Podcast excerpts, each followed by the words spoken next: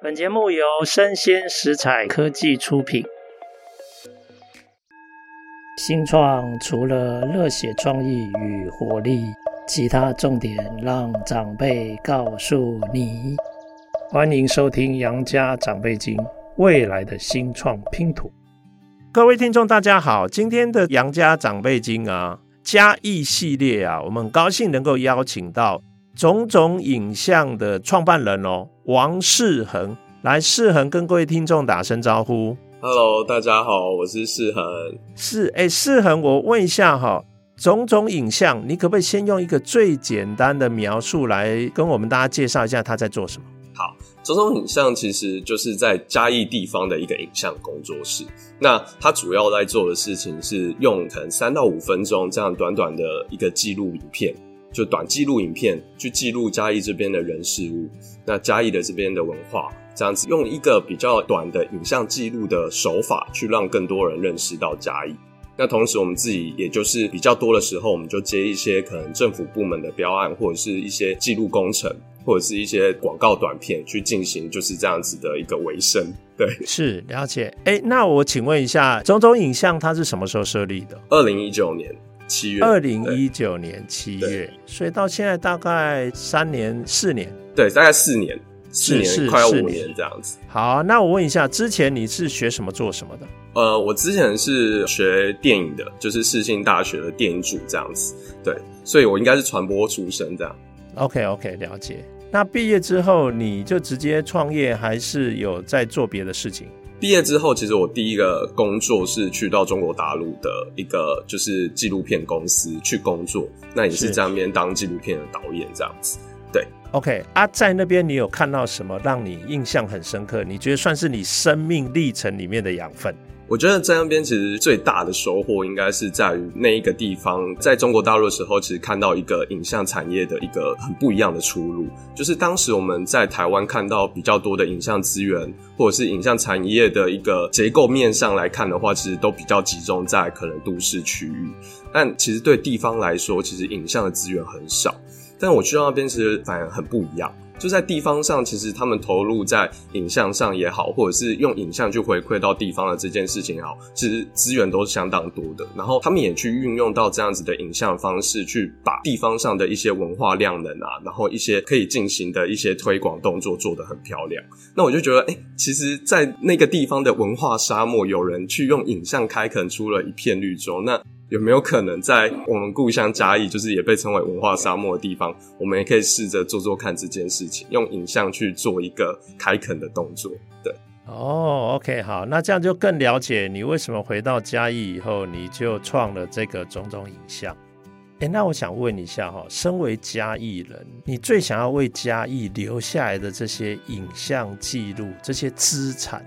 会是什么？其实我觉得是那样子的日常，因为我觉得嘉义啊，你其实现在大家来到嘉义，应该会开始感受到我说的这件事，就是日常的那样子的美感，就是那个日常的状态，其实是来自于我们的生活底蕴，然后那样子生活当中的节奏，那种不可描述、不可去很轻易的去有办法洞察出来的东西，反而是我觉得最美的东西。所以我觉得那是我们影像可以做到的事情。就我开始的把这一些我们日常的人事物，就这样子很庶民般的一个生活的点滴，那种烟火的气息给捕捉下来。那我觉得那是一个，我觉得在这个时代底下，我觉得还蛮必要要做的事情。因为我相信节奏会越来越快，就是这个世代的节奏会越来越快。但我们可以慢慢的去做到，就让可能用影像去记录下这个缓慢的一个步调，我觉得是蛮好的事情。这样是。哎，我最近跟嘉义的朋友接触哈，我发觉他们好像有两种不同的思维路线，一种是以嘉义为核心，但另外一种他会把它扩大变成云嘉南。哦，啊，我不晓得那个背后 背后应该有它的道理啦。对啊，啊，如果是你的话，你觉得你是哪一类？我我 我觉得那个这个面向，我觉得其实是应该是嘉义的确是云嘉南里面，我算是觉得有点小天龙国的存在，对，就嘉云嘉南的天龙国，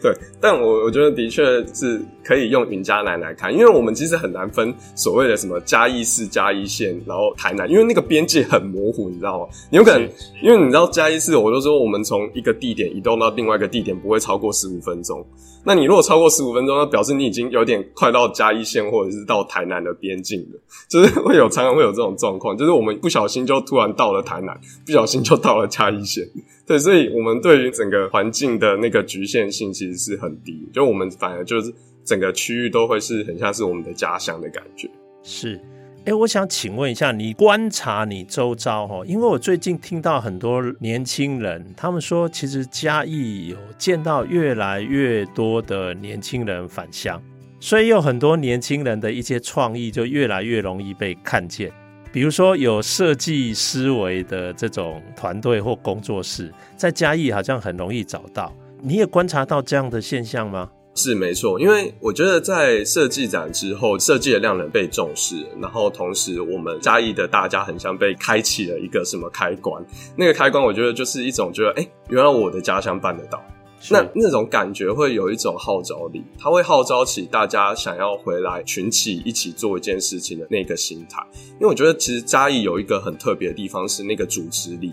是，就是一一个有办法让大家一起连接串联的一个动力。是是是，哎、欸，我觉得嘉义哈，当然我们除了鸡肉饭之外哈，我们也受到电影的影响啊，卡诺啊，是是是就是打进甲子园啊，对不对？对啊。啊，其实嘉义又是台湾的粮仓，就是云嘉南嘛，哈啊，所以它也有一些农村的文化啊。但是嘉义显然又是在云嘉南这一带，又是一个有城市的这种色彩的住居嘛。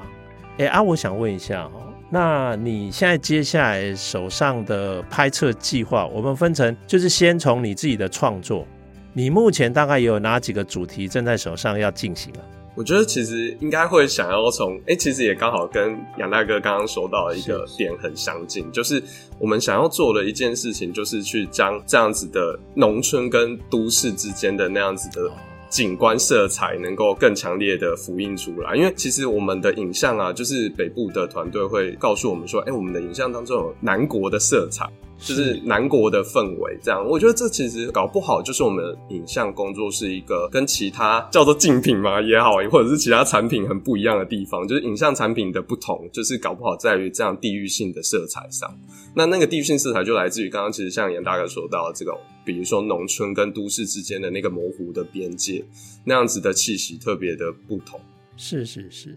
哎，那我就要讲到现实面的问题哈。回来要让自己走得长久，一定要想办法能够可持续的让自己能够活下去嘛。嗯、是。那我们如果考虑到公司的经营的话，一方面你要创作，那创作必须要比较多的时间的酝酿跟累积嘛。对。那另外一方面你又要生存，所以你可能要去接很多案嘛。那我想了解哈，你这个接案跟创作彼此之间有没有办法把它有效的结合在一起？还是你觉得其实都还在学，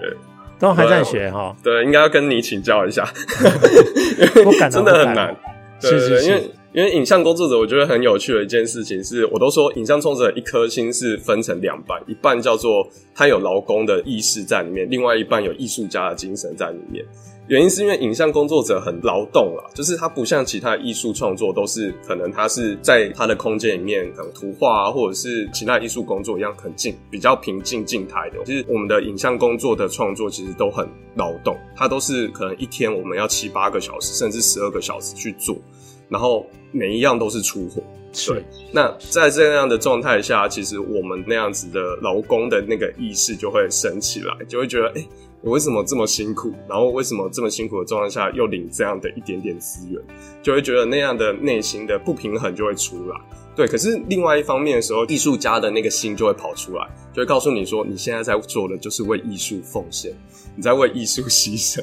所以你的那样子的心理就会有一个综合的效果，你知道吗？就是综合了一下，你就会觉得，哎，好像又平静了一些，这样。对，但是我觉得这不是一个健康的状态啊，所以我一直在做的一件事情，就是我要试图的去转换这样子一个不健康的生态，对，就是我是说，影像的这样的环境生态，其实对于我们现在的影像工作者，其实蛮不健康的。对，那我是希望能够在嘉义这边实验，我也不会说我已经做到，我根本也现在还在实验这件事情，也就是把创作以及我们的这样子的一个生存，可以做一个平衡。对，这其实到现在都是一个我们现在在学习的事情。是是是，哎、欸，其实我觉得你在做这些短影音啊，三到五分钟，它也许还有很多可能的商模可以出现。可是那个刚好是需要你们这一代，就是我们现在开始好好来探索。是，是，那我觉得就是整理了过去的一些先行者的经验，我发觉他们到后来都慢慢就走向所谓的跨域连接。是，因为你一跨域以后，就多了很多新的可能性。嗯，那那些新的可能性也有可能就会变成，它有办法让你可持续在你的这个创作主题上继续走。这个我觉得我也是要跟大家一起学习啊。我们以后可以慢慢来聊这个事情哦。对，哎，是很，那我想问一下哈，假如你找到一个可以让你自己继续做下去的方式哈，你想象中未来种种影像五到十年之后，你希望你可以开创出一个什么样的局面？这是一个很 很大的问题。好，就是因为我觉得可以回到刚刚杨大哥你讲到了一个关于跨域这件事上，我就是非常非常的认同。因为过去啊、呃，我之前因为什么才进入到跨域这件事情，是因为我之前开始接触到公部门的地方创生案。对，我开始做一些地方创生的一些案子之后，其实我发现地方创生其实有就是让我学习到了一件事情，就是要懂得去跟其他领域的部门去合作。那这样子跨域的整合跟连结，才有办法去将这样子的，因为我们影像说回来，其实就是一个传播性质的工具。其实说实话就是如此。但是这样子的传播性质的工具，在创生的一个脉络里面，它可以变成什么？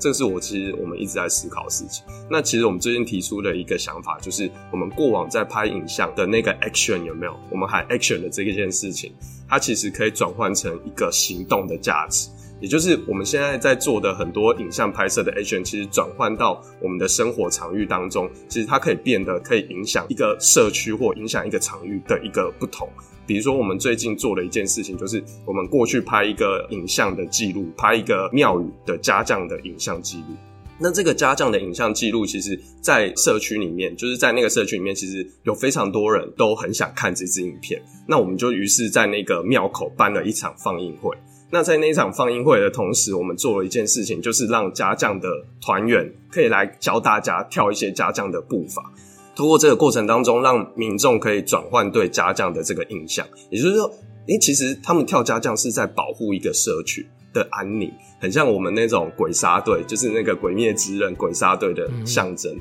他们其实就是在保护着这个村庄的安宁。然后通过这个手法，就是影像的再生场域这件事情，也就是我们把影像里面的拍摄的场域，把它再现到真实的场域里面，也就是真实的庙口里面，让大家同时看到影片，然后同时也可以体验到这个场域当中的一些不同的特点。对，就是我觉得这个过程给我的感受其实很大，就是我们的影像不再只是一个传播的工具哦，它有可能是一个触发一个创生的开始，就是一个创生的开始。这样，就是在不同的影像的过程当中，其实我们能够做到的已经不再只是传播。对，我觉得这其实跟我们未来五年后的计划其实会很相近，也就是我们要如何去思考说，我们影像不再只是提供一种传播的媒介，而是能够去结合到生活当中。然后让大家能够透过这样子的过程去感受到影像的魅力或不同，对，我觉得这可能是我们再来要思考的地方。是是是，哎，我觉得你的这个分享让我很期待。我觉得你们这些年轻人啊，回到嘉义，让我对嘉义要刮目相看了啊。谢谢。你们在生活中可以积累很多的这种美感，然后把我们一些旧的记忆元素，用你们新的这种元素做一个整合。哇，我对嘉义是真的越来越期待了。我应该找机会再好好去拜访。